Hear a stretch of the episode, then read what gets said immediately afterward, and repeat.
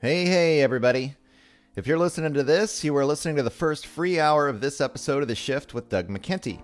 If you like what you're hearing, please consider subscribing to the show in order to access the full feature length versions of the podcast, as well as have access to the members' forum, where we discuss potential topics and interviews and dive deep into the overall concept of the shift. For only six bucks a month, not only do you get the full length episodes, but also an opportunity to co create with me, your host, Doug McKenty, the future of the show. Go to www.theshiftnow.com or patreon.com backslash the shift and sign up today in order to help make the shift possible. Thanks for listening and enjoy the show.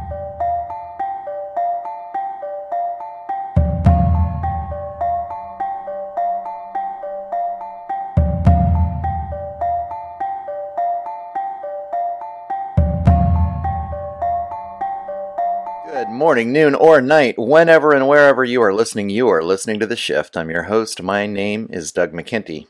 This episode was recorded on August 21st, 2021. My guest on the program today is the accidental psychonaut, Mary Ditton. Mary is a massage therapist and Ayurvedic practitioner who spent five years working at the Awakening in the Dream House Ibogaine Clinic, now located in San Miguel de Allende, Mexico. Ibogaine is a powerful African psychedelic associated with opioid addiction cessation and has been used for decades to help many thousands of addicts begin their journey to recovery. Despite its successes, Ibogaine is still classified as a Schedule 1 drug in the United States, and as such, medical research and use of the substance remains illegal. Addicts are forced to travel internationally to make use of this effective treatment, and improved protocols are difficult to develop in an atmosphere characterized by government control. While Mary's primary professional experience centered around ibogaine, her personal life has been profoundly affected by the use of entheogens, whose powerful plant medicine altered her path from a young age. This conversation will include discussion about multiple experiences with a variety of medicines, their effect on the human body, and the messages they impart to each individual utilizing these tools for health and education. Stay tuned for a conversation concerning a variety of substances, including magic mushrooms, peyote, and ayahuasca, as well as a deep dive into the ibogaine healing experience.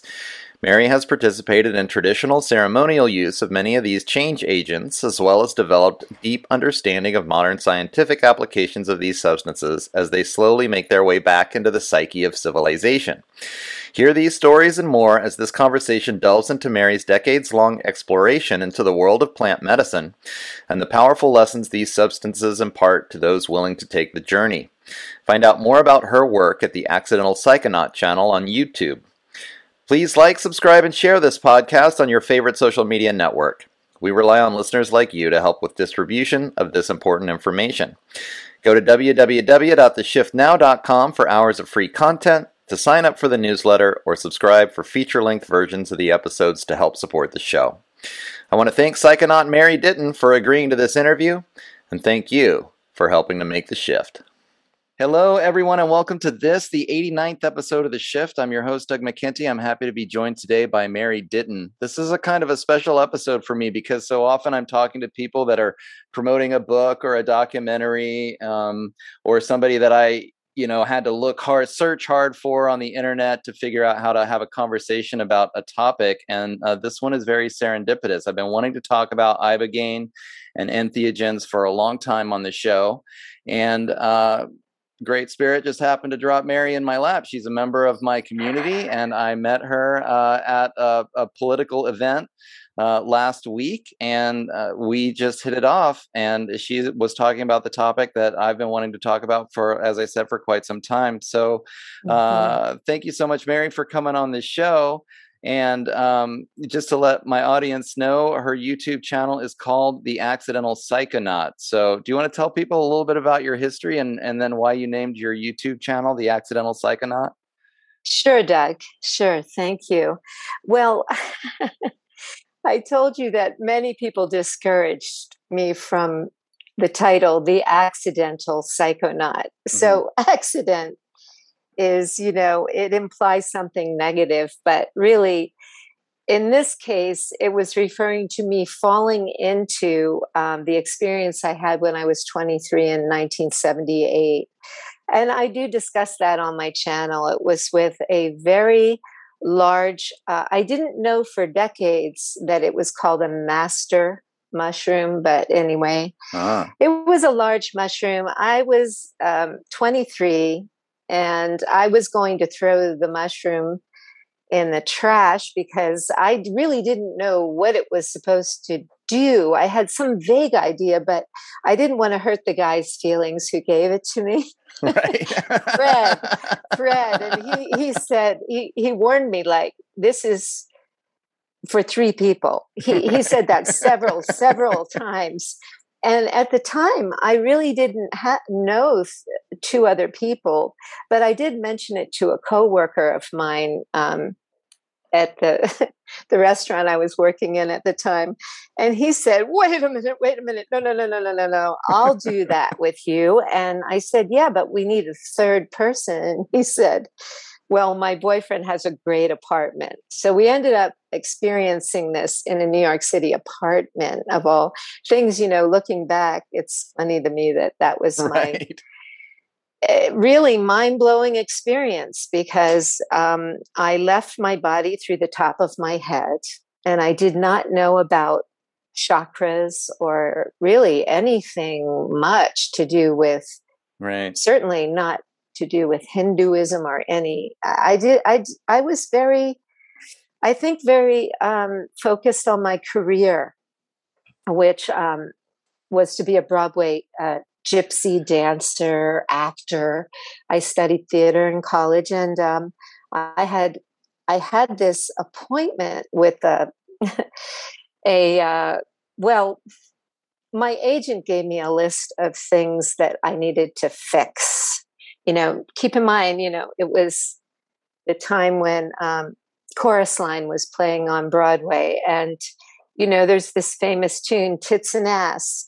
Tits won't get you jobs unless they're yours. Okay, that's uh, one of the right, lyrics, right? right? Bum bum bum ba ba So uh, you know, at that age, at 23, I was all about like I am going to like get the right size boobs.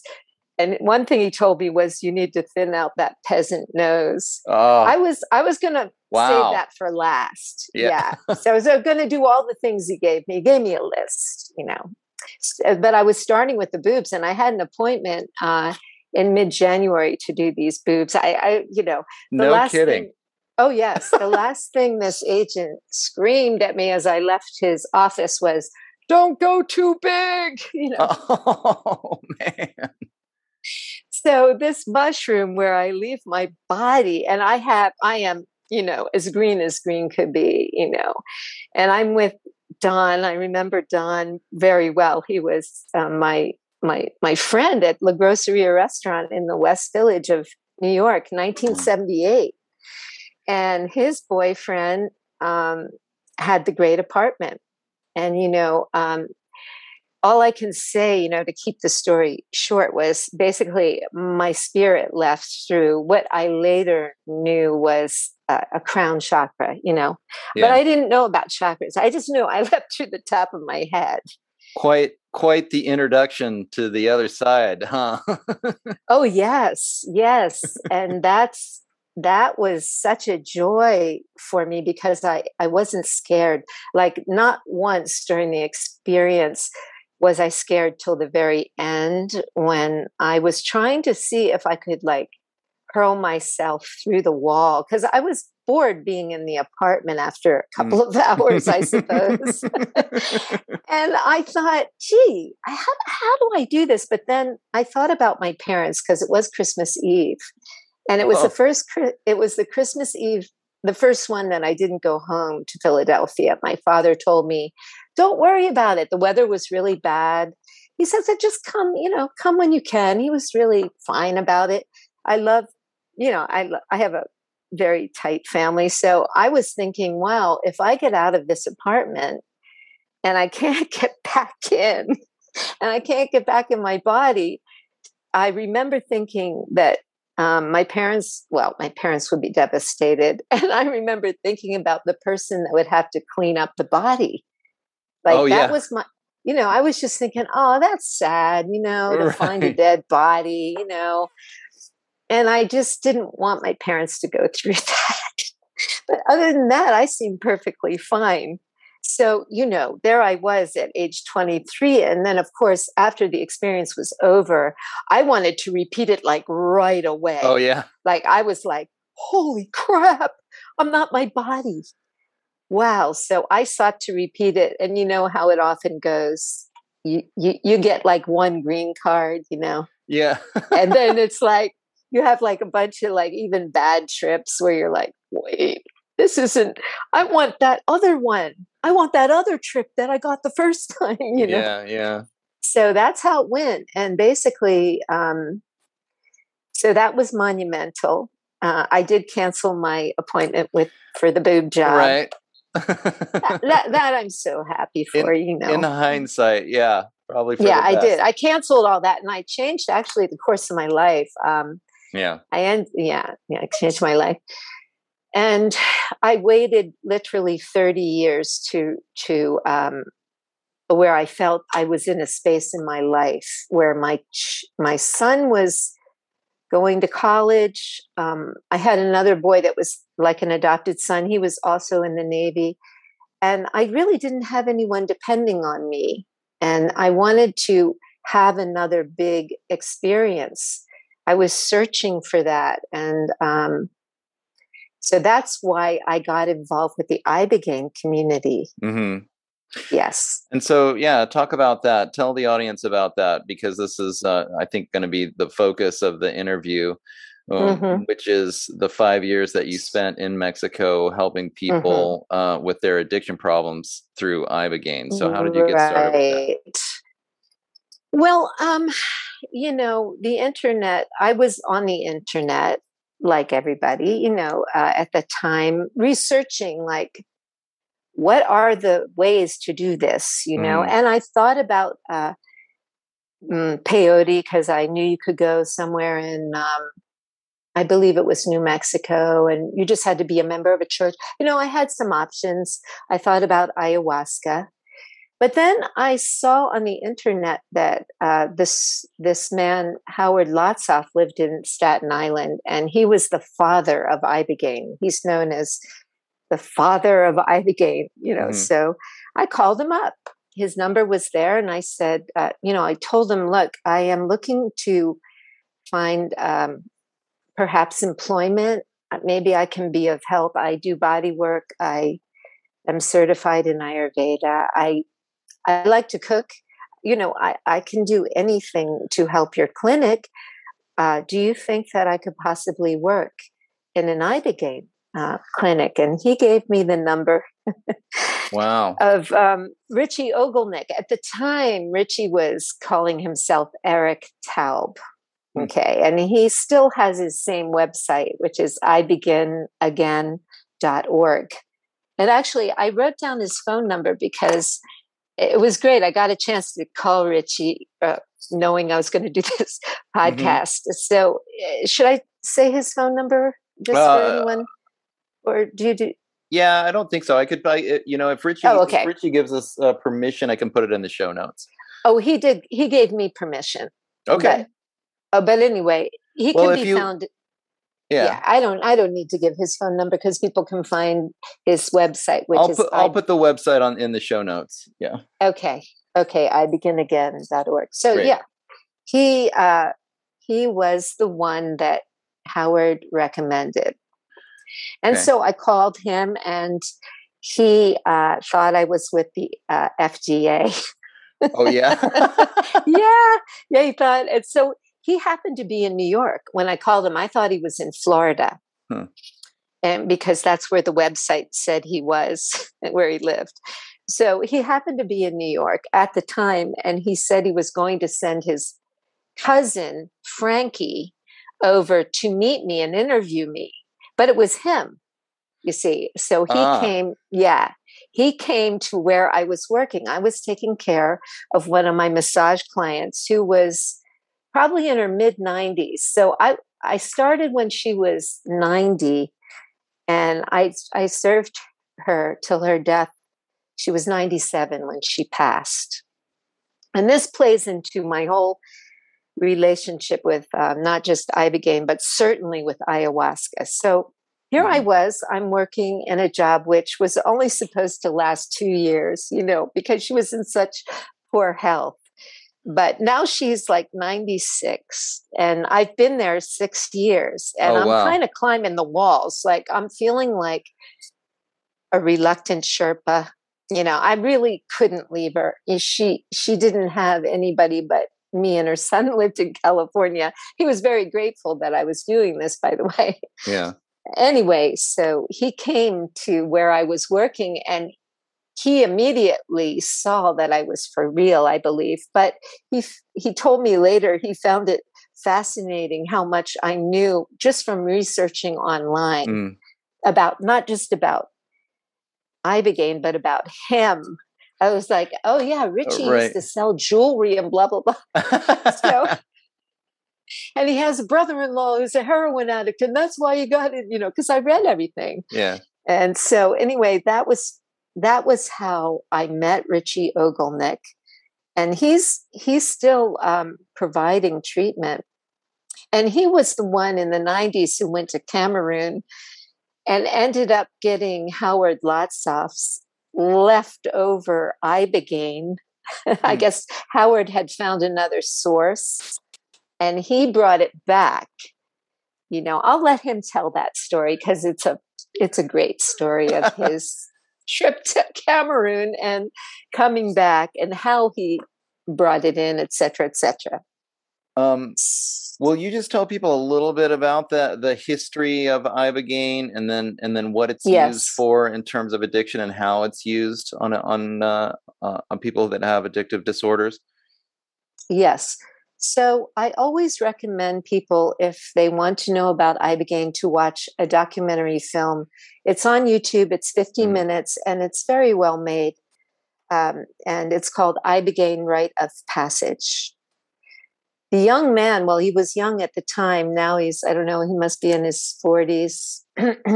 ben De Loenen, he runs an organization called ICEERS, I C E E R S, and it's uh, it's an acronym for the International Conference of Ethnobotanical Education, Research, and Services. But he's really great. He was the one I ended up going to Colombia with Okay. ultimately.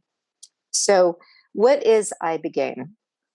Ibogaine is the active alkaloid of the iboga. Uh, so, the iboga is a shrub. It grows in West Equatorial Africa in the countries of Gabon, Cameroon, and the Democratic Republic of the Congo. Now, the Congo is really difficult to deal with. Most people were dealing with either Cameroon or Gabon.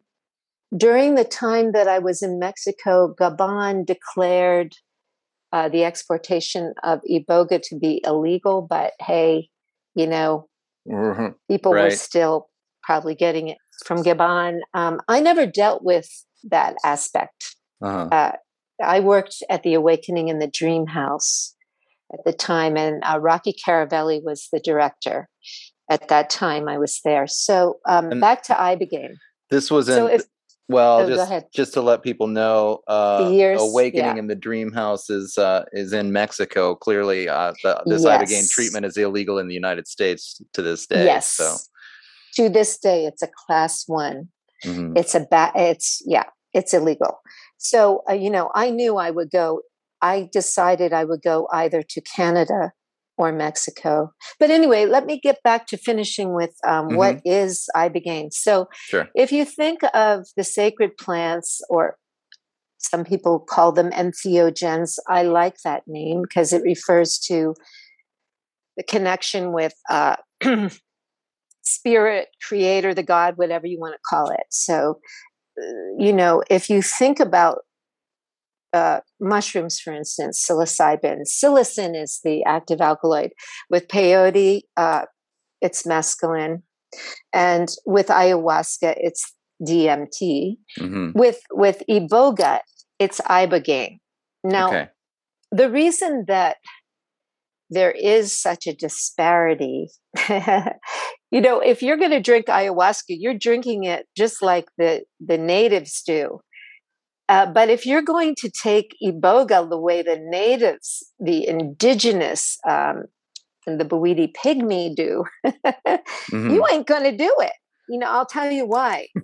you're going to have to eat a crap load of it looks like sawdust because the active ingredients of the shrub are in the root bark, specifically the second shavings of the root bark. Yeah. And so if you see a plate of it, you you watch the documentary, right? Mm-hmm.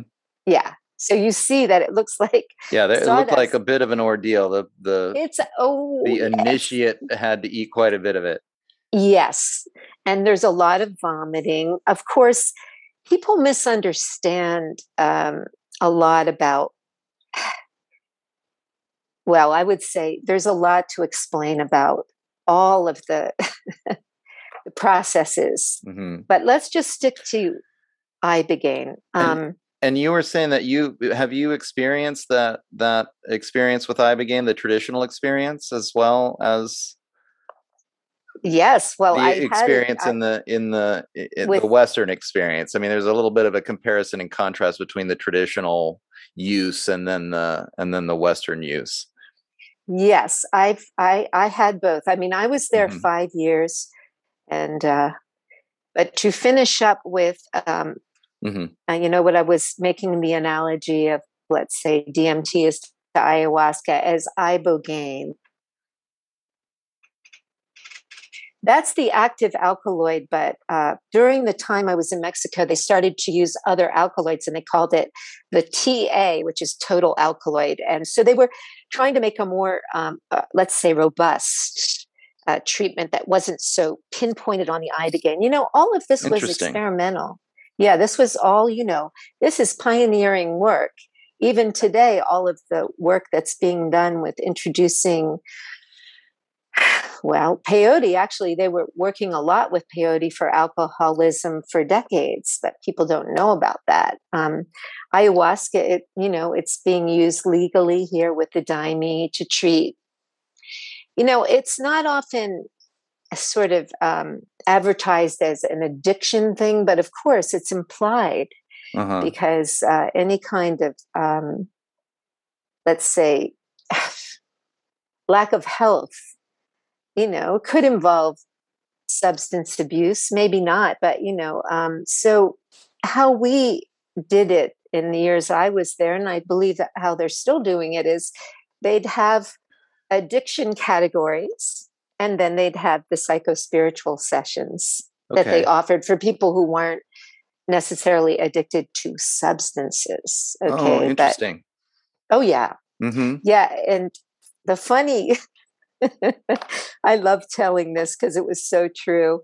The funny part about um, our psycho spiritual sessions is we often said we would put a sign up no more psycho spiritual sessions. We can't deal with these people, you know. They're, and you know, we want the addicts. Bring the addicts in, you know, please, please, you know. So right. we had some tough customers in both in both arenas, you know, but um, we would laugh about it. And anyway, I could tell you a million stories. Right. I, I, I, hope I'm explaining what ibogaine is. It's um, it it was originally um, manufactured by the French as a mountain climbing aid. And I think it was called Lambarene after a city in Gabon um, but, you know, as it is with um, a lot of the sacred plants, they can't patent it. And right. when they tried to do that with ibogaine, uh, I won't mention any names, but they're because I, you know, it's really I'd rather not. But there were people, and we used to laugh about about it. as scientists and doctors wanting to get those nasty visions out. You know, we can cure you without those inconvenient visions. Oh, you know? right. Oh, yes. They were trying to figure out oh, how oh, yeah, to extract like the spiritual then, experience from the from the active ingredient or whatever, so that they could. Yeah, that's that's fascinating actually to think about. Isn't it though? It's so modern. Yeah. so modern. anyway, so that that was, you know, uh, Ibogaine had a reputation of working particularly well with opiates mm-hmm. because, you know, they the the scientists who did studies, uh, they would say that the, I, ibogaine fits into the same receptors as the opiates in the brain and so and now it actually like if a if an opioid if an opiate addict is uh typically withdrawals are going to be harsh and they're going to last days but with ibogaine they have the ibogaine experience which is about a, a, day or two long and then they they actually don't have that same like harsh withdrawal is that correct that is a very i would say wishful thinking but uh-huh. let okay. me let me clarify because you know we once had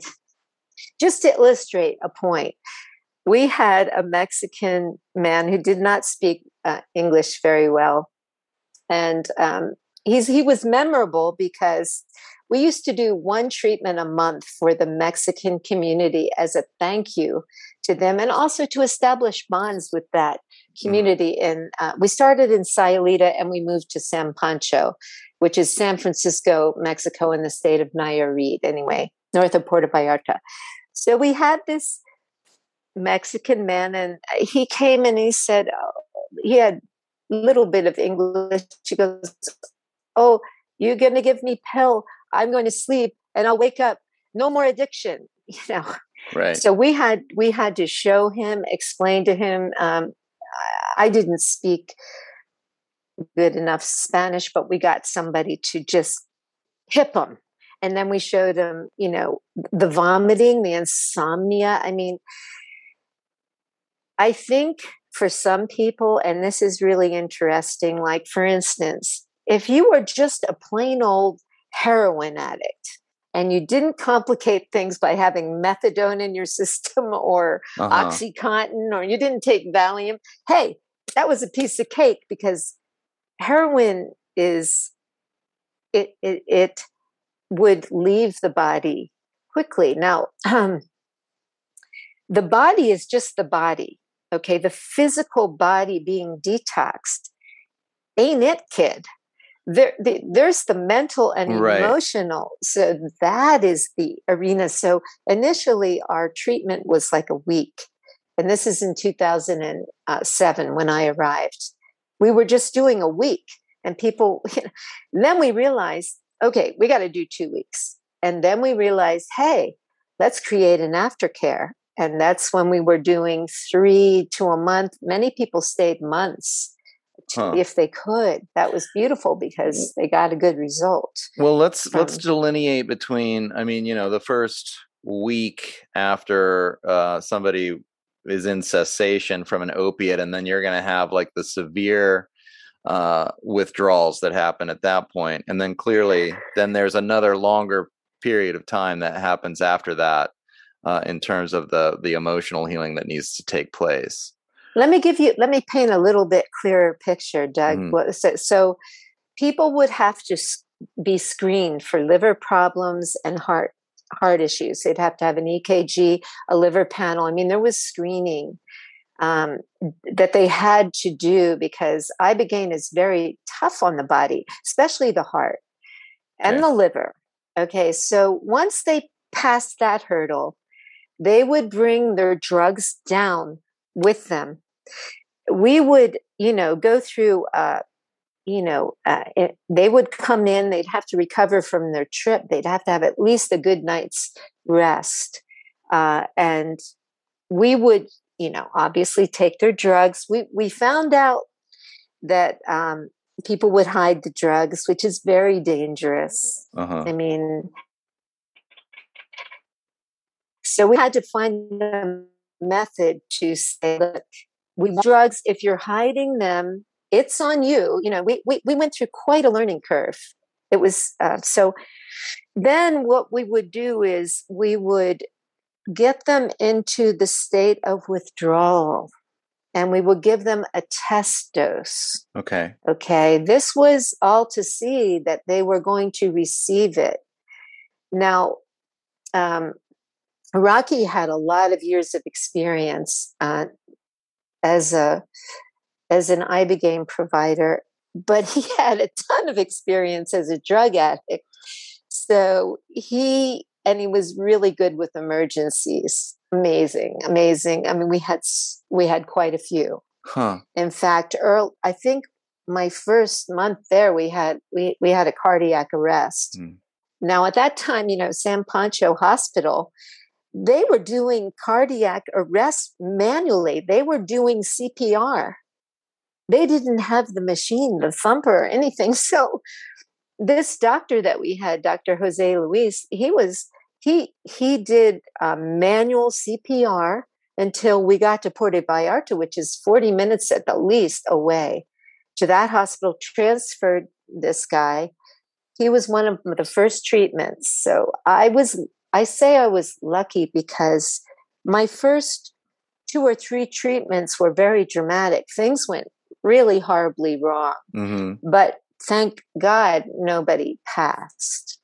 And this guy that I'm describing with had the cardiac arrest was uh, he grew up in India as a Hare Krishna and he got hooked on heroin in India and he was on methadone for I think about 20 years maybe more than 20 years and that is one of the most difficult detoxes this isn't another subject but it's really I think important for people to know about which is yeah. methadone and now it's suboxone um, they really stay in the cells. And uh, you know what what I learned from Rocky really was that these things should not be meant for you to be a lifer on methadone or suboxone. They call them lifers. Yeah, you know it's a it's a nice stopgap, but it it it ruins your body. You know, it's drying and just like opiates this it, is basically the treatment that they give to people in most of the Western world, right? They're they just yes. you're a heroin addict, you're having problems. They're like, here, get on methadone, and it, it's just kind of a replacement. I guess you don't get as as high,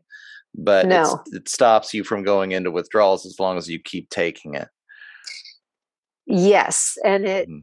yes, and it devastates the body, and and people are led to believe that they have to be lifers, which we we started to uh, explore. You know that you don't you don't have to be a lifer, and that's where we started to develop aftercare. And we, you know, we were always encouraging people to seek out whether whatever it was that would help them continue to stay um, healthy. We didn't use the word clean, you know. Mm-hmm. we had, you know, we didn't use clean. Um, we used harm reduction as as an attitude because there was relapse, and there is relapse. Right. So much relapse. And, it's not. You know, it's not perfect. I mean, there's something about addiction that you know you can have these aids, but ultimately, I think people have to decide for themselves that they, you know, they want to yes. do it sober. Yep, that's exactly right. And it's it, different for everyone. Is it? I mean, you know, if somebody came back maybe and did a second or a third ibogaine treatment, would there, mm-hmm. you know, does that help? Did, did many people or most people were they able to to stay off the drugs after after that? If they did have a relapse, I mean, does it get better with with uh, you know with each uh, experience, or is it still kind of up to the individual? I mean, what was your experience with that? Mm, yeah, it was really, it was pretty much you could count on if people were just coming to Mexico, getting, you know, their body detoxed. And mm-hmm. even if they stayed, you know, when you return to your life, whatever it is, my God, the triggers are enormous. Right. Whether it's your job, your family, the pressure of making a living. Um, there's so many factors that would make people want to use again. So we tried to educate, and of course, every, I'm sure every good detox program is about what happens after, you know, because especially with Ibogaine, because the visionary aspect could be quite remarkable. Like literally, Rocky had every question he had answered, you know, and he'd be interesting to talk to. He mm. had relapse. He had relapse. Um, you know, and he describes it as Dracula guarding the blood bank. You know, right. here's, you know, people coming down for treatment with all their drugs. You know, so he had relapse. Um, yeah, as well as, and so, but we had some remarkable stories of where of you know what you'd hope everybody could have which would be enough love you know in in the Bwiti tradition of ibogaine there's a phrase it's called alem myore alem is a-l-e-m and myore is m-y-o-r-e and that means one heart only. So they describe that as this you know when they do the ceremony in a group they they describe that moment where everyone connects as alem myore and that is where your heart is you know is uh, is opened and you're connected um, with the people that you're taking the iboga with so i think that has a lot to do with people's recovery and then i also think that some people just like to dance with the devil Yeah, I hear that. You know? Yeah. So, uh, yeah, there, there was, uh, like I said, so many stories I could tell. Um, there were themes um, that were made the visionary aspect very interesting, you know. But I would say, I mean, okay, one theme is the black guy in the room. So, hmm. if you know about Iboga in its traditional sense, um, it is part of the ancestral religion of the Bwiti Pygmies of West Equatorial Africa. So, once in their lifetime, usually around puberty, they are given a massive dose of the iboga root and prior to that, they have to fast, much like the Huichols in Mexico who work with peyote. Mm-hmm. They fast, they prepare for months, they do a confession. Same with uh, the iboga. There's a community confession, like they, these uh, young men, and in some cases, women as well. It depends on the tribe. So they would confess their sins and they uh, would then begin their what is called their initiation. For the males, oftentimes that was preceded by a castration. Mm. Not, uh, not a castration. I'm sorry. That's not what I meant to say. Circumcision. Circumcision. yeah, yeah. Okay. Somehow oh, I knew what you were talking about. about. Yeah. Sorry about that. So, yes. And, you know, this Gabonese shaman that we worked with would say it was the guy with the knife and the the pepper, the cayenne pepper. Cayenne peppers is styptic. Yeah. And and for people who have ever done the master cleanse, you know, it's cayenne pepper. Well, yes. that's an anti-inflammatory and it's a it heals you internally. It's a styptic hmm. heal. So there was the guy, you know, nobody, especially if you were a boy like that guy. anyway, so there you go. And so the purpose of this enormous quantities of iboga and then they're out for you know a week or whatever the purpose of that is for you to go to the other side and meet with your ancestors and they call it straightening the arrow huh. they also call it splitting the head open which was interesting very interesting to me because of my crown chakra experience so yeah so this is what they do to grow up, you know, to get that there ain't no Santa Claus, you know. Right. And um, actually, uh, quite a few people that we had come through ibogaine treatment had in their visions the, the moment when they when they learned there was no Santa Claus and how devastated they were. Huh. And they saw, you know, that really affected their life. That was yeah. one thing. I mean, this kind of know. initiation ritual is something that we don't have. I think it's a sad, it's a sad thing. It's a kind of a necessary rite of passage, and it would be mm-hmm. helpful psychologically for for all of us. You know, I mean, I guess. Oh yeah. Graduate yeah. from high school, but it's not exactly the same.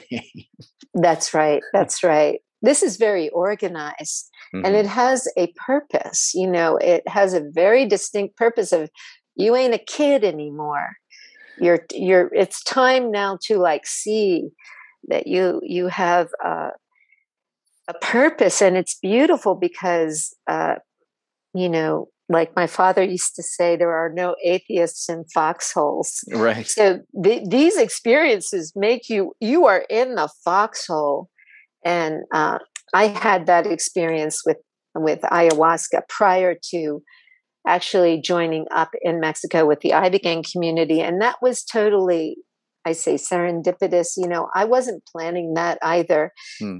But I didn't want to do Ibogaine in New York. I was living in New York City because it was illegal. And plus, I still had my son at home.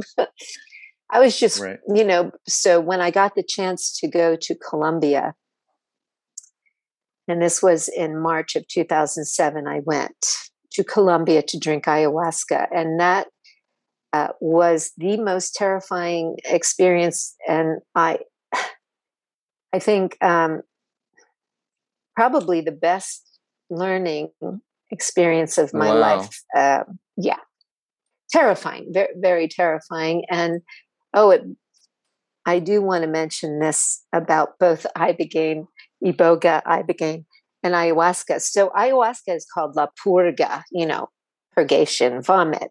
Right. Okay, so when I had, I mean, I had quite a few uh, experiences, but this one, I vomited like a fire hose, like, you know, like it's been described. I read about people, oh, they vomited like a fire hose. Well, in, yeah, but I never had that but once. And this and, is the actually the idea is that you're you have sickness inside of you, and as you take these drugs, I mean, it's there's this positive aspect to it that you're getting you're eliminating the, yes. the negative energies. Yeah.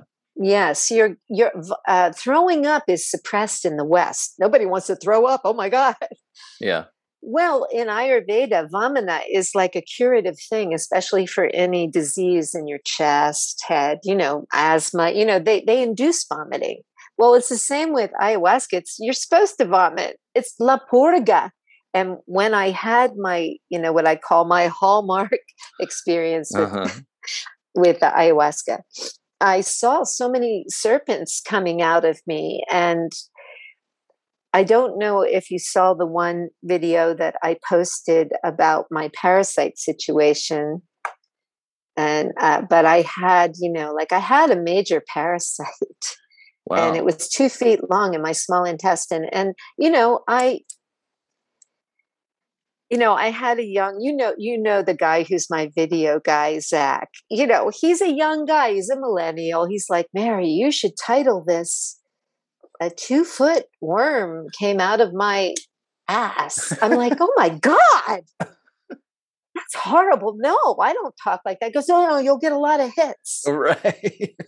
You know what?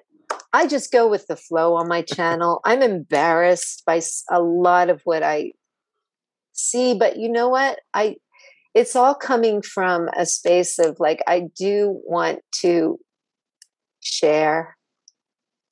And yes, I, I get embarrassed sometimes when I look at my videos. I'm like, oh my God.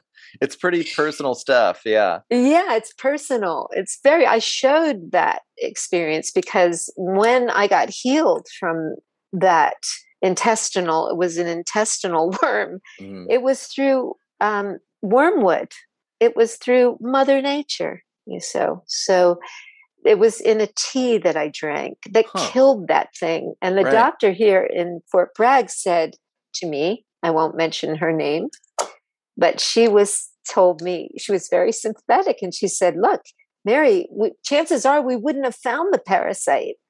And I said, I know. That's why I don't. yeah, I know. Because really Western medicine doesn't really discuss parasites too much. Oh no, that doesn't happen here. Yeah. You know, well, Yeah. you know, well you're you're you're taking your animals through parasite treatment, you know, your goats, your horses. Well, we're animals. So how come that's so taboo? So anyway, so yes, Right. in the in the ayahuasca I saw the you know many serpents in my vomit, which you know ultimately took me down to the center of the earth. Yeah, it was major league. When I came up, I saw infinity and I experienced my sacred nature. And I realized that I, in fact, was about to accompany, or not accompany, but help someone, this woman I was taking care of. I was going to help her die. And here I was, this little jerk, complaining because I, I really hated my job a lot of times. Uh-huh. It was hard, you know, cleaning up poop all the time. And, and there I saw, I saw myself facing what could be my own death because I thought I was going to die. And I was like, oh, you think you're not going to die. That's what's you're afraid of. Like the ayahuasca was like, oh, you think you want to know if your boyfriend loves you or your whatever. Right. No, that's not what's running the show. Here, check it out. You think you're going to live through this? And I was I was in a state of mortal terror because when I vomited, I was outside the Maloka and I rolled down a hill. I did not know this till I got out of it. And my mouth was full of dirt. I had rolled down a hill. I was by myself for six Wow. hours. And the Maloka is the, the ceremonial hut where you were doing That's right. Mhm. Yes, there were like at least 25 people there. That's I went with Mm. Ben De Loenen to Colombia, and he he was there. He was there. Yeah. Yeah. So that that's what preceded my 5 years with the Ibogaine community. Okay. Ha- yeah, had I thought I could work with ayahuasca because that was really what was I call mind medicine. Like that's what actually changed me. You know, not that I had, you know, I still have, I'm still messing up. Right. I'm still messing up. it doesn't make you perfect. Yeah, no, no, no. It did, but it kind of straightened my arrow to say, uh, uh-huh. why do you want to live here, Mary? You know, why do you want to be on the planet? So that was, yeah, I'm grateful for that. But yeah, and so then because I had the job with the Ibogaine community, and it was Mexico, it wasn't the Amazon. I thought, you know what, I'm going to go. I'm going to go there, and and I also I wanted to know about Iboga. I wanted to understand these things and be a part of it which um yeah i'm so i'm so glad uh, it's really hard work um to be responsible for helping people to heal no matter what it is whether you're a nurse here in the hospital or you know whatever kind of help you're giving to people it's Mhm. hard work. But if you're trying to help someone detox whoa it, it is very much like an exorcism. And um, it's hard work. And so um, but i thought the way that we were doing it in mexico was very humane because we were in a beautiful home. We had you know the windows open. We had good food. We had people who really cared around. Our group was great. I loved the people i worked with. And there was christopher lawrence i'll mention him claire wilkins. She's still i believe in sayulita or san pancho. She has a place uh, pangea and rocky and asha uh, are in uh, San Miguel de Allende, and I believe they're still called the Awakening in the Dream House. They want to work with providers now. You know, they, they've they've put in, they've paid their dues. Right. You know, really, it's hard. And um, yeah, yeah. You, I don't. I'll let you. Uh, I don't want to lead this, you know, but um, Well, I mean, where do you want to go from here? There's so Well, much you to had- talk about. there's so much. Yeah, you had mentioned kratom. Mm-hmm. Okay. Yeah, I have one video on my channel of a kratom detox. So the young woman in that video, Mm-hmm. she was uh, very, I I- won't say typical, but it often happens this way that someone just wants to get off of whatever it is. So they take everything and they they throw it away and they give up their their selves to changing. They want it so bad. They're so sick of being the way they are, whatever the substance is. And that was her case. hmm And so, just to Yeah. clarify, kratom is just a it's uh Oh. it's more like an opiate. It's a little bit more of a of a. It's not a hallucinogen, right? It's not the same. It's not the super powerful experience, but it can be a replacement if you're getting off opiates. Uh, it just kind it kind of cuts some of the withdrawal symptoms and and almost like a methadone, but not but but a natural substance that's a little bit maybe easier on the body.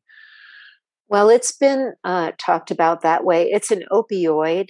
So Okay. it's not, it's very similar to an opiate. Okay. And people talk about using it for alcohol. My, I have a family member that worked with it that way, and you know, uh, Mhm. or getting off a, a, another opiate. uh, Well, it's not an opiate, but getting off an opiate. So it has been promoted to be that, but um, it is highly addictive. And Yeah. this young woman, what she went through was so horrendous. She did not want it to be filmed, and I don't blame her. Like, I hesitate to film any treatment because it's like an Mhm. invasion of a Sure. sacred space. Yeah. But we were trying to help educate, but that actually only became one video, and I I didn't follow up on it. Uh, I may, hmm but I wanted to give her some time. You know, I didn't even really realize. I mean, I've heard about people taking kratom kind of recreationally, and I had Mhm. heard about people taking it to cut some uh, some of these withdrawal symptoms, Mhm. uh, or even sometimes just to go to sleep. It's not super Mhm. powerful, um, but I was actually interested because I didn't realize that, like, if it does become sort of your replacement drug for a heavier addiction, and you're taking Mhm. it for long periods of time, then the withdrawals off of this are going to be pretty rough as well. That was that was oh, that is very true. yeah. And uh, yeah, it has side effects, one of which is discoloration of the skin. Yeah, the skin becomes it's Okay. it's toxic to the liver. I- If you again, everything's dosage, you know. Tobacco is a plant that was used as a digestive. Uh, a lot of the shamans down in Peru, they're like always smoking mapacho. That's like the heirloom tobacco. I mean, you know, Interesting. the tobacco that we even in American spirit, the the Mhm. natural organic, that's still hybridized tobacco. It's not mapacho. hmm Now, I don't know if if uh, if you were, you know, overusing mapacho. I think that would probably hurt you. But you know, it is a sacred Yeah. plant, tobacco, and there are people who work with it a- as a sacrament. Yeah. It's always so interesting that many of the plants that are sacred plants uh, are also addictive or have these this, these darker sides to them. Although interesting that I Mm. don't I don't ever think of the hallucinogens as addictive really. Um, hmm I, I guess it's possible, but it's Well, actually, you've you've made a point that many people in in the biz, hmm in the ethno biz, you know, um, they point out like, hey, man, you know, people aren't usually, you know, uh, robbing houses or ripping people off to get enough money to get some psilocybin or some right. peyote. Um, you know, um, and you're usually not addicted because, let's face it, you may be throwing up. You may have a trip that is so confrontational. It, it's not a party. It's not like ecstasy or I don't know. LSD can even be very rough. It can it can make you throw up. Um, But Mhm. it's man made. I don't, you know, I don't judge it, but I do have a certain respect for the entheogens that Mother Nature has provided without any interference from humans. Yeah. So I think, uh, yeah, yeah, those are not causing habits, you know, like, yeah, they're not causing people, you know, right. in general. You know, I, I think there are people who think because they take you know they've taken i've taken a hundred ayahuasca trips so i'm so evolved you know right there's also that kind of you know there, there can be uh, reverse snobbery or thinking that that's the way you know which is actually um, made me kind of quiet about a lot of stuff that i feel helped me because i don't really think that it's my job to pr- promote it but I, I feel that it is kind of my job to defend the validity of it, you know, Right. and also to stress the people to do it with a sitter who's a qualified sitter, or at the very least, you know, if you can't find that, set it up so you're safe. you Well, that was- um, that was something that I wanted to bring up. I know like Timothy Leary would always talk about set and setting, and it seems like a lot of what you Mhm. were probably doing in Mexico with the Ibogaine was, you know, having the set and setting, make sure it was a safe environment, make sure Oh, there was somebody there that could help kind of lead, uh, you know, the initiate through through the Mhm. process because you get so discombobulated, and if you're, you know, you don't want Yes. anything to put you into a bad space. You want to feel like you're in a safe space during something like that. So, Yes, there's a lot to know. You don't want to be on certain drugs, uh, especially like MAO inhibitors or SSRIs. It's like oh wow, you're taking, oh Yeah. no, oh my Right. gosh, you know, because basically, let's say, well, Ibogaine works this way too. You cannot be on these, uh, I'll call them for lack of a better word, but, you know, antidepressants, uh, uh huh,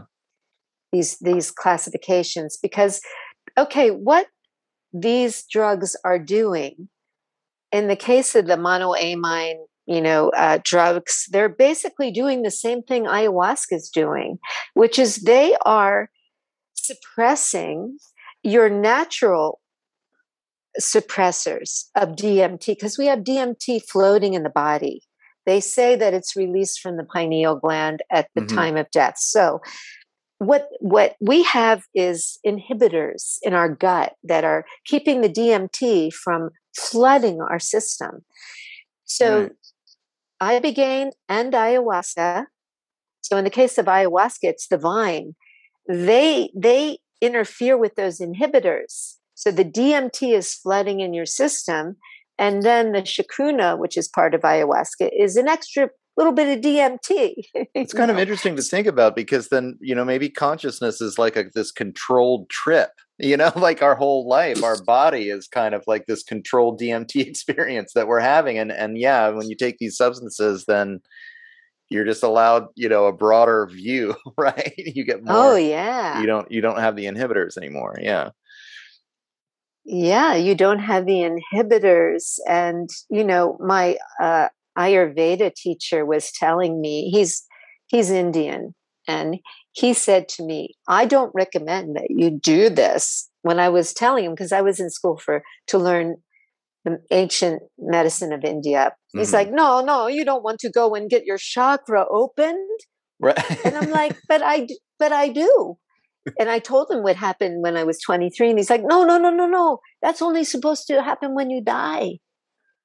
And he said, you, you, if you open it, then you're going to have to give it a lot of time to close. hmm. You have to be really careful. hmm So that was another perspective on it. So that's Yeah. what happens a lot to people. You know, they're out there in the middle of the woods. They lost their way. They didn't bring any food or a sleeping bag, and they're tripping balls, and then they can really Right. get into trouble. You Yeah. know, and Well, and then this kind of goes in, and for you know, I, I really want to touch on this, um, like why it's illegal in the United States, and then like how many people could be helped uh, Oh, from know. these addiction issues, or even just from a like a like shining the light on the whole process learning from the indigenous and the indigenous ceremonies how they've used it Mhm. and then and then figuring out you know some kind of path forward in our own culture to be able to use these things to really heal from some of these i mean these addiction issues are Mhm. all over the place and they're so difficult to deal with and people are going to rehabs over and over again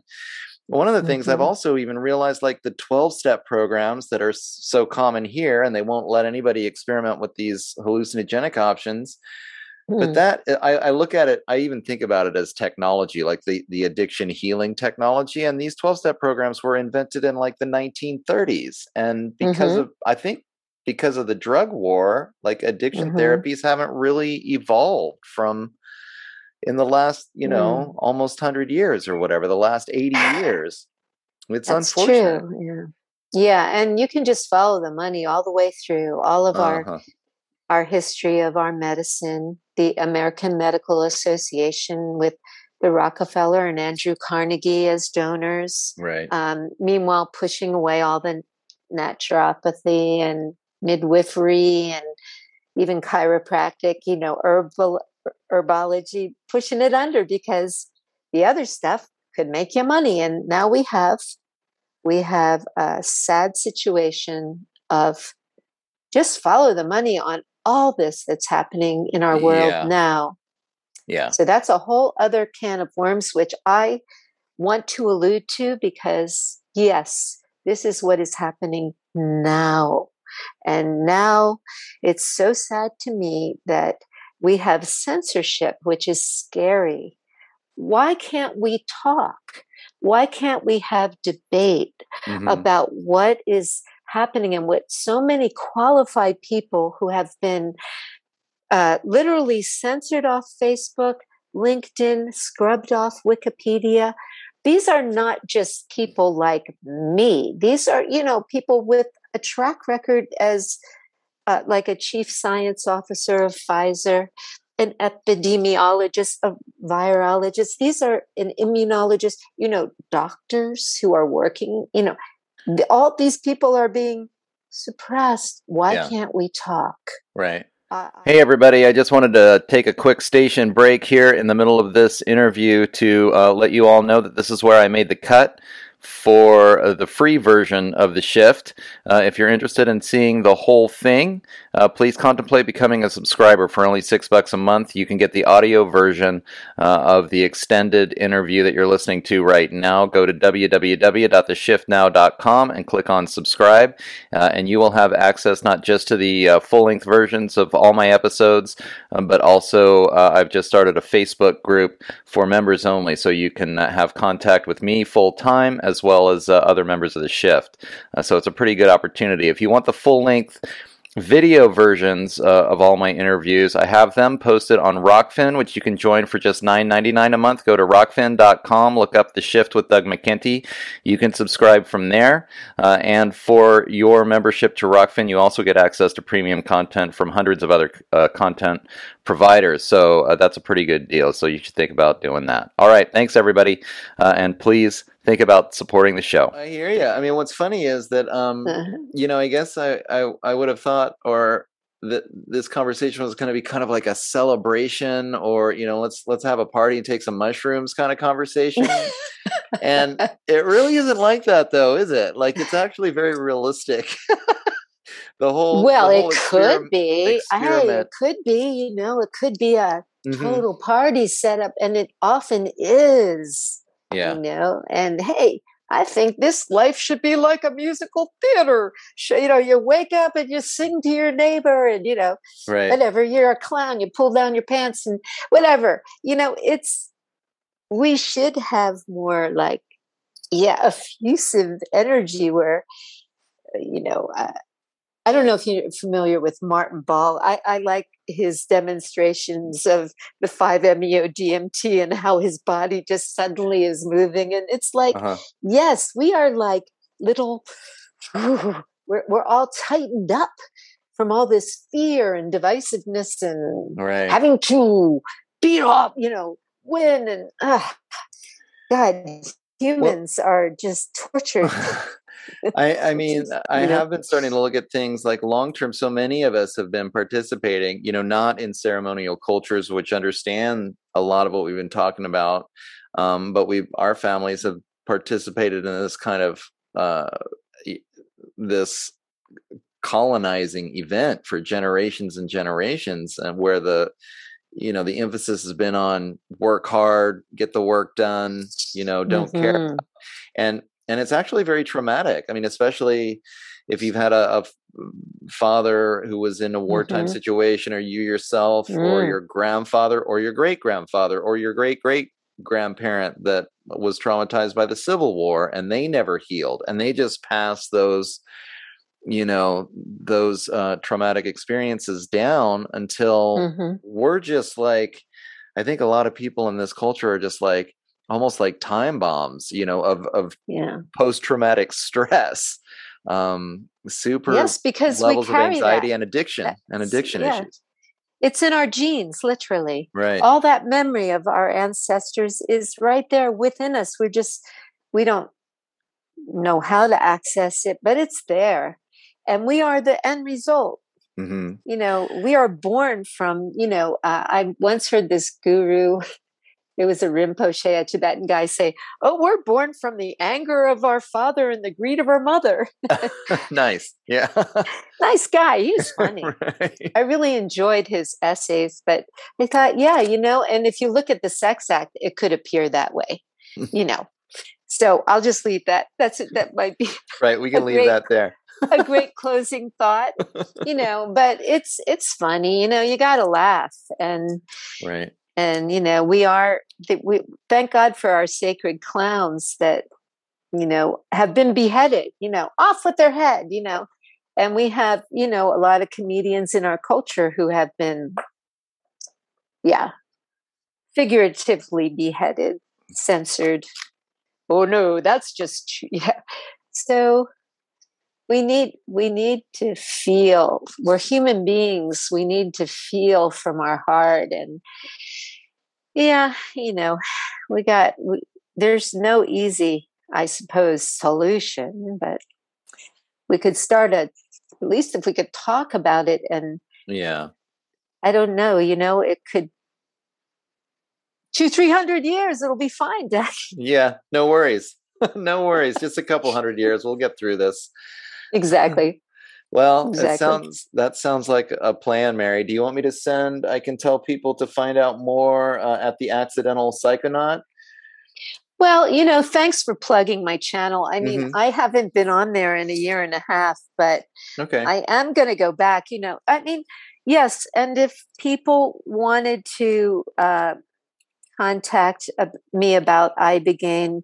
Actually, Richie uh, volunteered, so I could give you his phone number. Well, that was the the I I begin again dot org. I'll definitely yes. post that. And that I was begin again dot org and then there's the awakening in the dream house which is rocky and asha caravelli they're interested in training providers and maybe psychospiritual work. They're not doing heavy duty detox, according to what Rocky told me okay. a couple days ago. Um, and then there's Claire Wilkins, who I believe is in Sayulita, and she is dealing with uh, detox. Um, her site, I believe, is Pangea Biomedics. Her name is Claire Wilkins. And unfortunately, one of my favorite providers. I, I think he may not be working at the moment, but his name is Christopher Lawrence. And he's a very good provider. And there are many that I do not know. So th- yeah. they're certainly not limited to that. But. Well, sounds great. Thanks for coming hey, on the show. Doug, thank you. For sure. Thank you. Thank you so much. You know, yeah. I, I so appreciate you inviting me on and well, it was a, it's a topic that's worthy of a lot of discussion, and I really uh, appreciate your mm-hmm. experience. Um, oh, thank you, thank so you so much. Letting people know uh, that ibogaine and these other entheogens are out there, uh, and, mm-hmm. they, and, they, that they do provide these healing properties um, is important. Yes. So I'm glad we we could do this. Me too. So let me just close out by letting everybody know that you've been listening to this shift with Doug McKenty, and I am your host, and that would be Doug McKenty.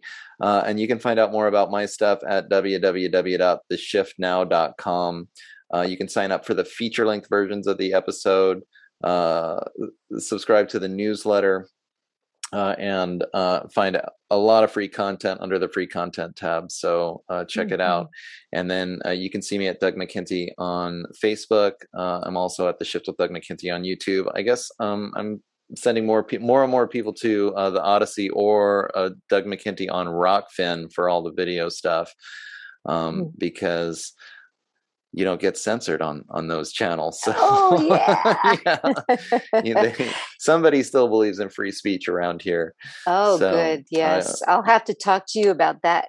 right. I think my channel may have to go there. yeah, I know. Mm-hmm. I know. Well, cool. So everybody check that out, and thank you very mm-hmm. much, Mary, for the conversation. And uh, if you are suffering mm-hmm. uh, from an addiction issue, or you have a family member, then uh, I hope you learned something, and um, mm-hmm. you know mm-hmm. certainly do some research on the ibogaine topic because uh, it has mm-hmm. helped people out. It's never an easy situation, but um, people are learning all the time how to try to you know help as best they can to make that transition back to health. So mm-hmm thanks again, Mary, and thanks for your work um, in oh, the ibogaine field and, and for coming on and telling your story. Mm-hmm. So appreciate it. Thank you. Okay. Take care. Great. And there you go, people. That was my talk with uh, Mary Ditton. Um, I've been wanting to have someone on for a long time to talk about the psychedelic experience, uh, and I have, of course, been thinking about sort of getting someone like maybe a Dennis McKenna on. Uh, I've certainly read uh, a fair amount of Terence McKenna's work and and having a conversation kind of on that level. And then I just happened to meet Mary uh, here at a community event. She's a local friend of mine now. Uh, and we started talking, and she explained uh, her life path and the concept of the accidental psychonaut to me. And uh, it just seemed like it would be a great introduction on this program to start having this conversation. So uh, I was really happy to have her on. I'm not exactly sure when you're talking about the psychedelic experience that having uh, a PhD, uh, you know, really is um, the kind of credential that you need to have an in depth conversation. And a person with Mary's life experience uh, and her passion for the topic uh, is uh, maybe the perfect person to have on really to talk about this. Uh, you don't need a piece of paper or a certification to get licensed in uh, in being a psychonaut. So uh, I was really happy to have her on, and I really enjoyed the conversation. Um, you know, I've had uh, some of my own personal experiences, of course, over the ages. When I was younger, I had a couple of profound ones that were that were really cool. Opened my eyes to the possibility of these things uh, as tools. Um, I do, you know, nowadays doing Tai Chi, uh, doing sweat lodge ceremony and things like that. Um, I don't typically participate with the psychedelic ceremonies, although I have done the peyote ceremony a couple of times. I don't think it's a necessary part of a path, but I think that uh, it can, in a lot of cases, really jumpstart uh, a person who's colonized into having a kind of an awakening experience to uh, an alternative perspective. And Mary's uh, on the ground experience with the Ibogaine um, treatment protocols in Mexico uh, was really cru- crucial, I think, to understand that these plant medicines do have a place in our pantheon of, of healing medicines. Uh, the fact that Ibogaine is uh, Schedule 1 here in the United States and can't be studied in terms of its healing potential, especially against addiction uh, is, I think, really unfortunate and and speaks to the broader concept of healthcare freedom that Mary and I really talked about. That's been, of course, an overarching theme here in the last year and a half, uh, having the freedom to choose our own treatment protocols and how we're going to deal with viruses in our own way uh, or with sickness in our own way in general. Um, and it really kind of hit home for me having this conversation with Mary that this really includes the whole pantheon uh, of entheogens as well.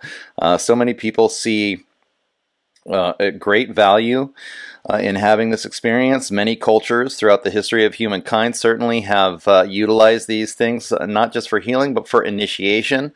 Uh, as I discussed with uh, with Mary a bit, the ibogaine root extract has been used for generations and generations in Africa by some tribes to perform this initiation experience to to allow individuals to go from a childhood into adulthood by having this kind of psychedelic experience. Um, and I think that these initiation rituals are uh, really important. Uh, a lot of people in our culture are sort of f- floundering for uh, many many years as they grow into adulthood not really having that that clear delineation that sometimes these plant medicines maybe can help make that transition for people so that they can really recognize that now they've they've entered into adulthood and they're and they're part of the community uh, and their voice counts equally amongst uh, all the other adults. So um, another important use for these kinds of substances it was interesting to hear her stories uh, because they weren't all super positive. You know, I, maybe I guess I was expecting to have someone on uh, who would just kind of cheer on how uh, the psychedelic experience just opened your mind and changed your life forever, and it was all uh, unicorns and fairy tales after that. Um, but Mary's Mary's uh, stories were very realistic uh, about the fact that you're not always just uh, going straight to heaven when you have one of these experiences, and oftentimes you have to face your fears and your traumas and work through uh, some difficult situations. And these powerful experiences help you to face those, and they're not always super fun. Um, it doesn't take away from the potential for real healing. And uh, when you have these uh, experiences in that ceremonial setting, especially with someone to help you, then uh, they can manifest in profound positive changes in your life, whether or not the experience is, is pretty rocky, you know, as you go through it, especially with some of these more powerful ones like the Ibogaine experience and the ayahuasca experience. Um, so it was interesting. And she also, you know, I wish that uh, Ibogaine was just some, you know, uh, uh, like a, a one trick wonder where you can take some of this stuff and then you never want to touch drugs again, right? Um, but uh, unfortunately, it's just not that easy. And you could kind of hear some of the frustration in her stories and that you know, some people have to do it once, twice, three times, uh, and it still requires that emotional work after the experience to really recover uh, from uh, any kind of addiction situation that you or a loved one might find yourself in because uh, you get back home after you've had the you know the ceremony or the healing experience and and you're surrounded by all of those triggers and your drug dealers and everything else and you still have to make it through life on your own uh, so there is uh, certainly still a lot of emotional work. It's not just as easy as taking a pill uh, but nonetheless uh, there were a lot of it. It, it definitely creates uh, a break. It breaks that addiction cycle, and it gives you a chance if you choose to take it. Um, so I think there is a lot of positive value, especially with the ibogaine and addiction. And uh, again, I think it's just really unfortunate that uh, we don't live in a society that has the freedom.